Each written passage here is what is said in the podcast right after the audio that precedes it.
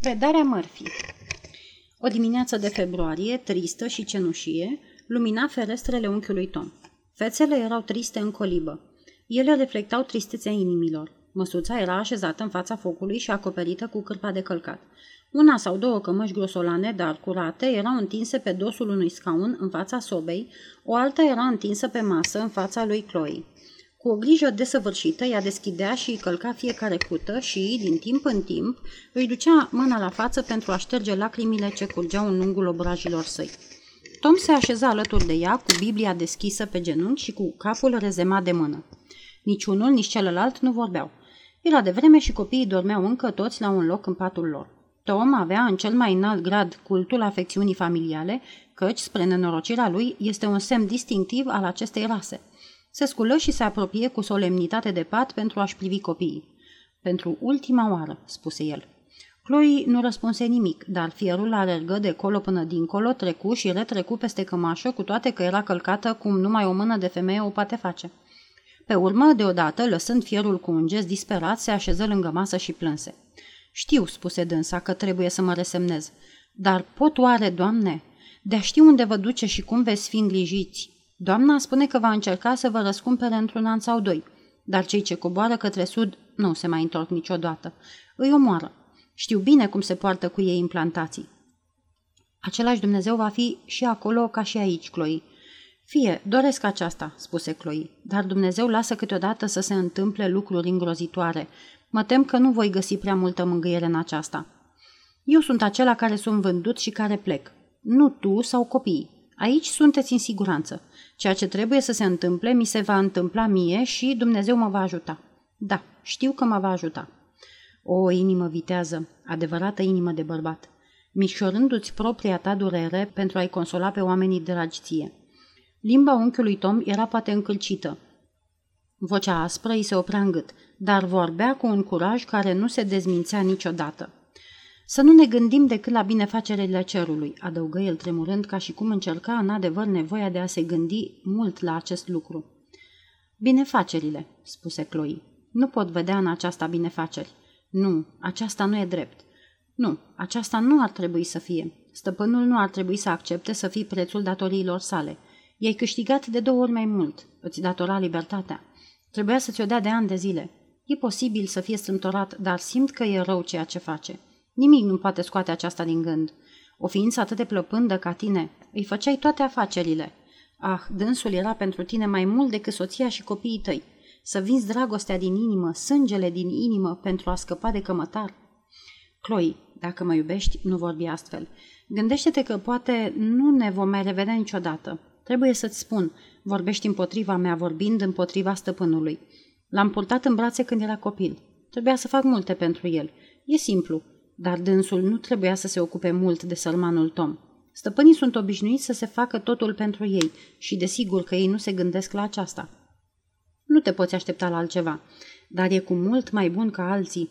Cine oare a fost tratat vreodată ca mine? Nu, nu m-ar fi lăsat să plec dacă ar fi putut face altfel. Sunt sigur.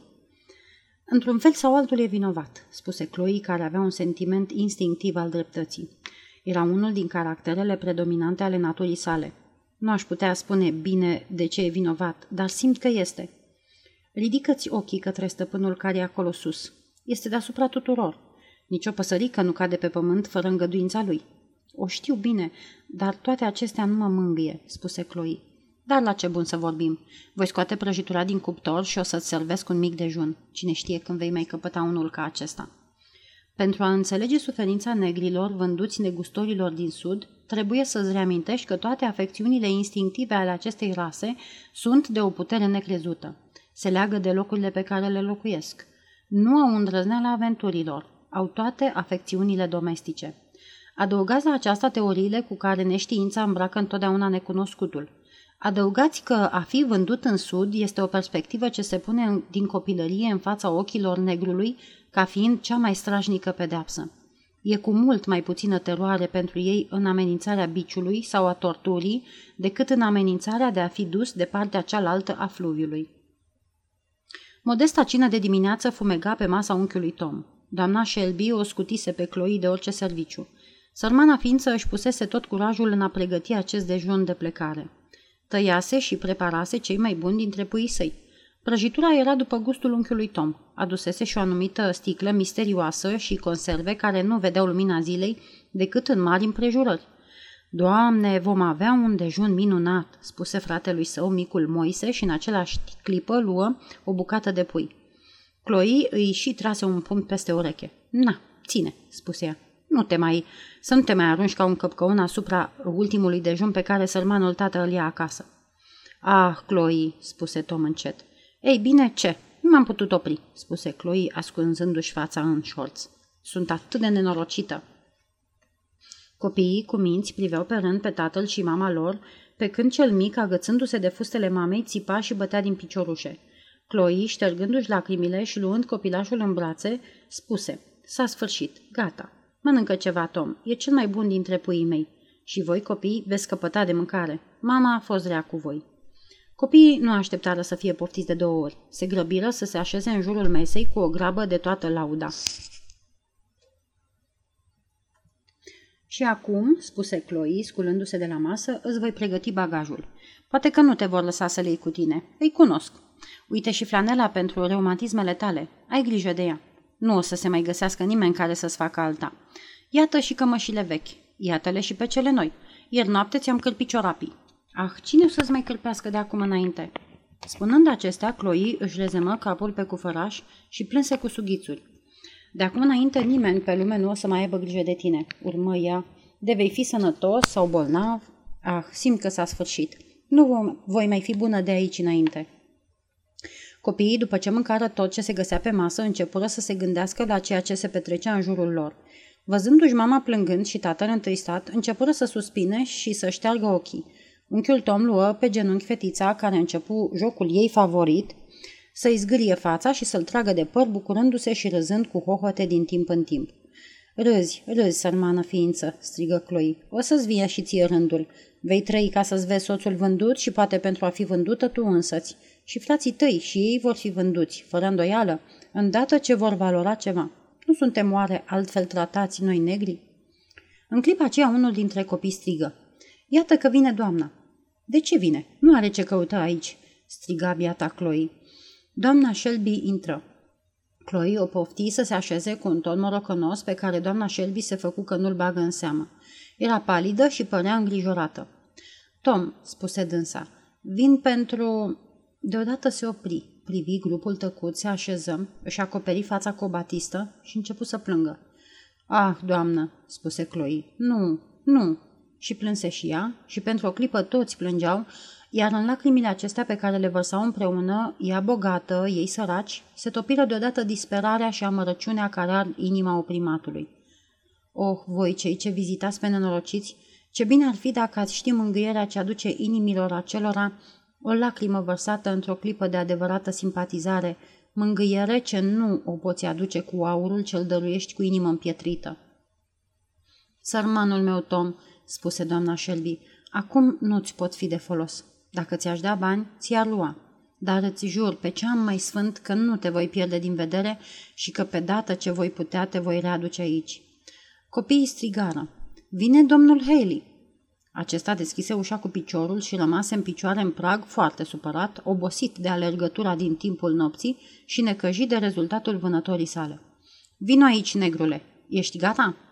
Doamnă, sluga dumneavoastră. Și își scoase pălăria zărind-o pe doamna Shelby. Chloe închise și legă cutia, privi negustorul cu un aer iritat. Lacrimile sale păreau să se schimbe în scântei.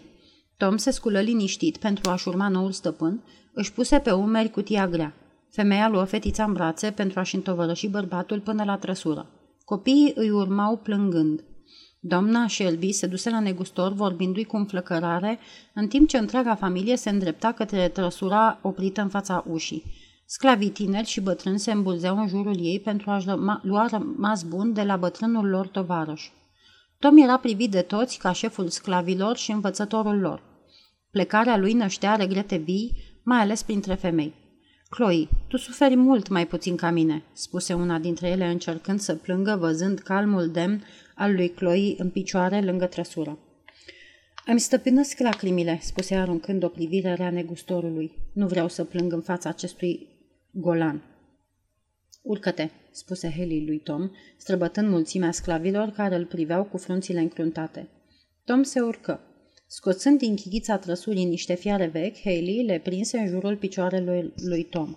Un murmur de indignare se auzi din mulțime, în timp ce doamna Shelby strigă. Domnule Haley, te asigur, este o precauție cu totul inutilă. Nu poți fi sigur niciodată, doamnă. Chiar aici am pierdut un sclav de 500 de dolari. Nu mai vreau să pățesc ca atunci. Ce mai poți aștepta de la un astfel de om?" spuse sărmana Chloe pe un ton indignat. Cei doi copii, care de-abia acum păreau că înțeleg soarta tatălui lor, se agățară de rochia lui Chloe, țipând, plângând și gemând. Îmi pare rău," spuse Tom, că domnul George nu e aici."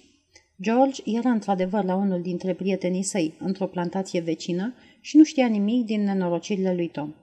Vă rog să arătați toată dragostea mea domnului George," mai spuse el cu o voce pătrunzătoare. Haley biciui calul.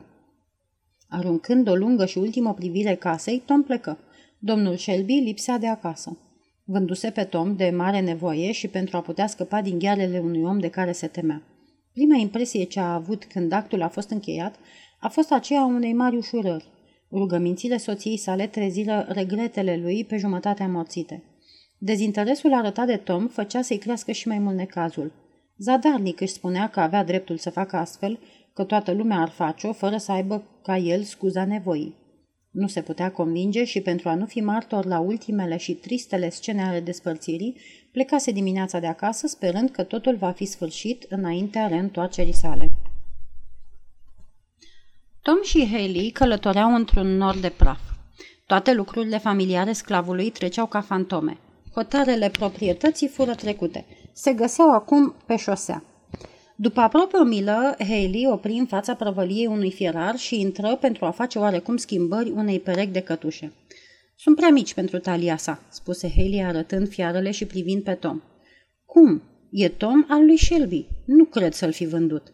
Ba, desigur, l-au vândut, spuse Haley. Nu e posibil. Cum el? Cine ar fi crezut? Ei bine, atunci nu ai nevoie să-l încătușezi astfel. Este cea mai bună, cea mai credincioasă ființă. Da, da, spuse Haley. Cei mai buni vor să fugă întotdeauna. Cu brutele e mai ușor. Dacă au ce să mănânce, restul nu interesează. Sclavii deștepți însă urăsc schimbarea ca păcatul. Nu e decât un mijloc să-i încătușezi. Dacă le lași picioarele, se slujesc de ele. Dar, spuse fierarul gânditor în timp ce lucra, negrilor din Kentucky nu le plac plantațiile din sud. Se pare că mor curând. Desigur, spuse Haley. Climatul joacă un mare rol și mai sunt și alte lucruri. În fine, aceasta face ca piața să fie mai animată. Cu toate acestea, răspunse fierarul, nu poți să nu te gândești că e o mare nenorocire să vezi ducându-se acolo un om atât de cinstit, un om atât de cum se cade ca acest bietom. Dar are noroc. Am promis că mă port bine cu el. Am să-l bag servitor într-o veche și bună familie și dacă va scăpa de frigul și climat, o să aibă soarta fericită pe care și-o poate dori un negru. Dar își lasă femeia și copiii. Își va lua o alta. Sunt destule femei peste tot. În timpul acestei convorbiri, Tom ședea trist în trăsură la ușa casei. Deodată auzi zgomotul sec și scurt al potcoavelor unui cal. Înainte de a se fi dezmeticit, George, tânărul său stăpân, se repezi în trăsură și aruncă brațele în jurul gâtului strigând. E o infamie. Da, o infamie. Să spună orice ar vrea. Dacă aș fi bărbat, aceasta nu s-ar fi întâmplat. Nu, nu s-ar fi întâmplat, mai spuse el cu indignare. Ah, domnule George, ce mult bine îmi faceți, spunea Tom. Eram atât de nenorocit să plec fără a vă vedea. Mult bine îmi faceți, o jur. Tom își mișcă puțin piciorul. Privirea lui George căzu pe fiară. Ce rușine, spuse el ridicându-și mâinile spre cer. Îl voi zdrobi pe golanul ăsta.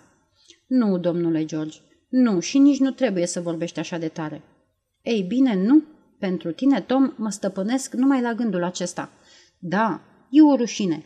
Nu mi-au spus nimic, niciun cuvânt și dacă nu aflam de la Thomas Lincoln, nu aș fi știut nimic.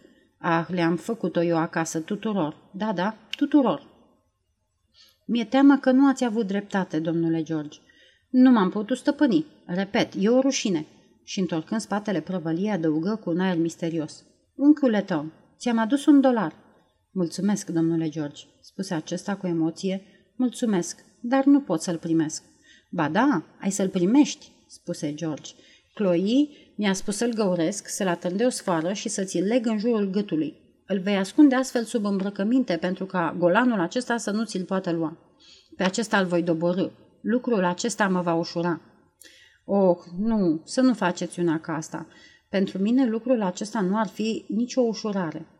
Bine, bine, fie, spuse atunci George, legând dolarul în jurul gâtului lui Tom.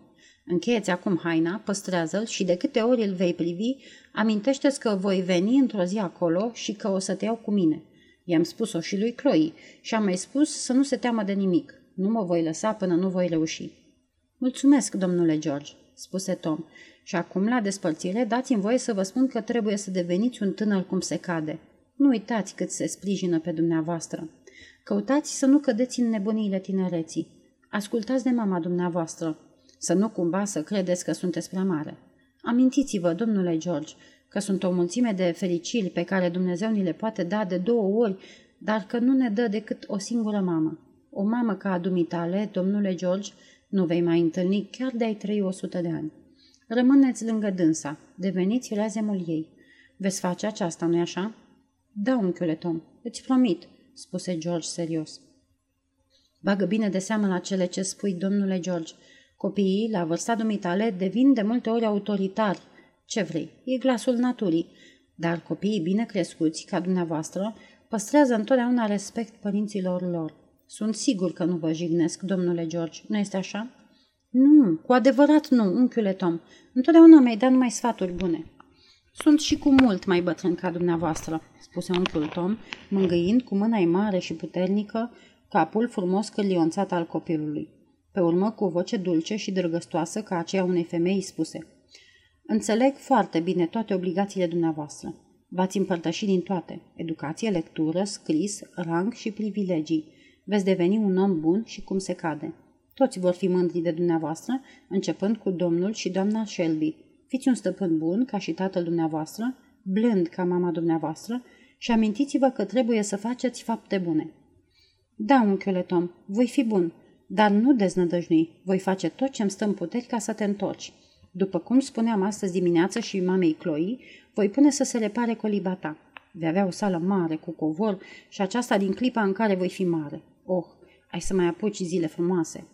Haley ieși din prăvălie cu cătușele în mână.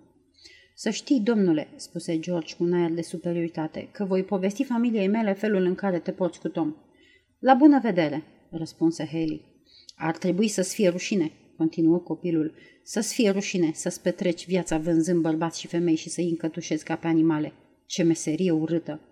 Atâta timp cât iluștrii dumitale părinți vor cumpăra, răspunse Haley, eu voi vinde. Nu e aproape același lucru? Când voi fi bărbat, mai spuse George, nu voi face niciuna, nici alta. Mi-e rușine acum că sunt din Kentucky. Adio, unchiule Tom. Adio. Și curaj. Adio, domnule George. Adio, spuse Tom privindu-l cu o tandrețe admirativă. Dumnezeu să vă binecuvânteze. În tot Kentucky nu e nimeni altul care să vă semene, strigă el deodată.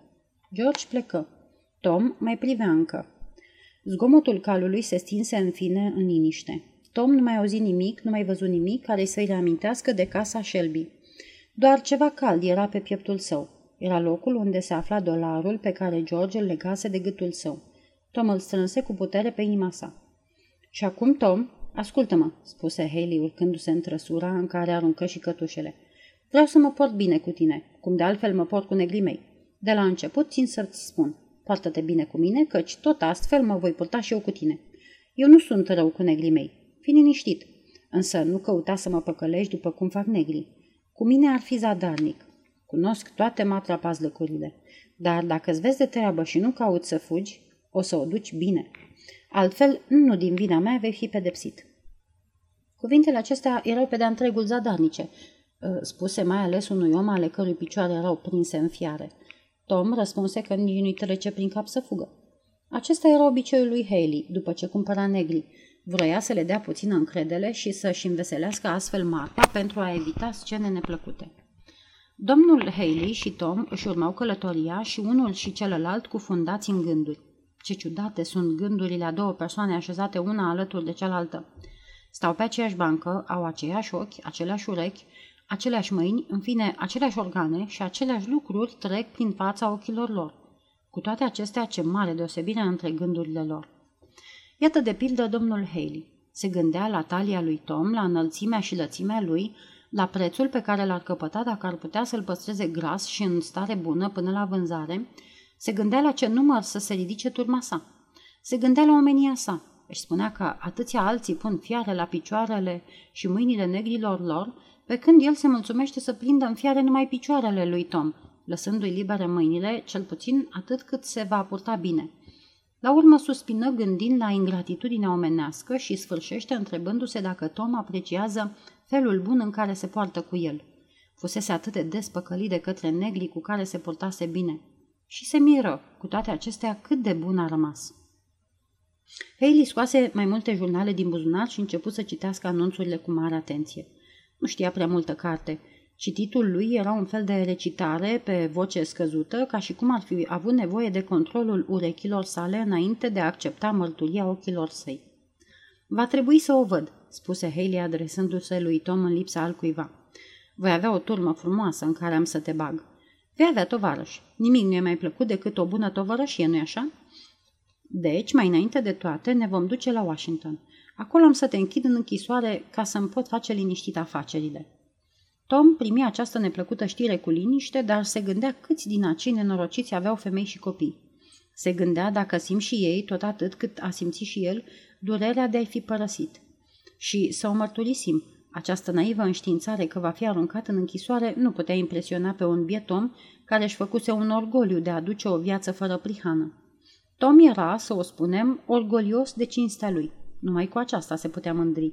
Dacă ar fi aparținut claselor înalte ale societății, nu ar fi trecut prin acestea. Ziua se scurse și către seară Haley și Tom se aflau în Washington, unul în închisoare, iar celălalt într-o cârciumă.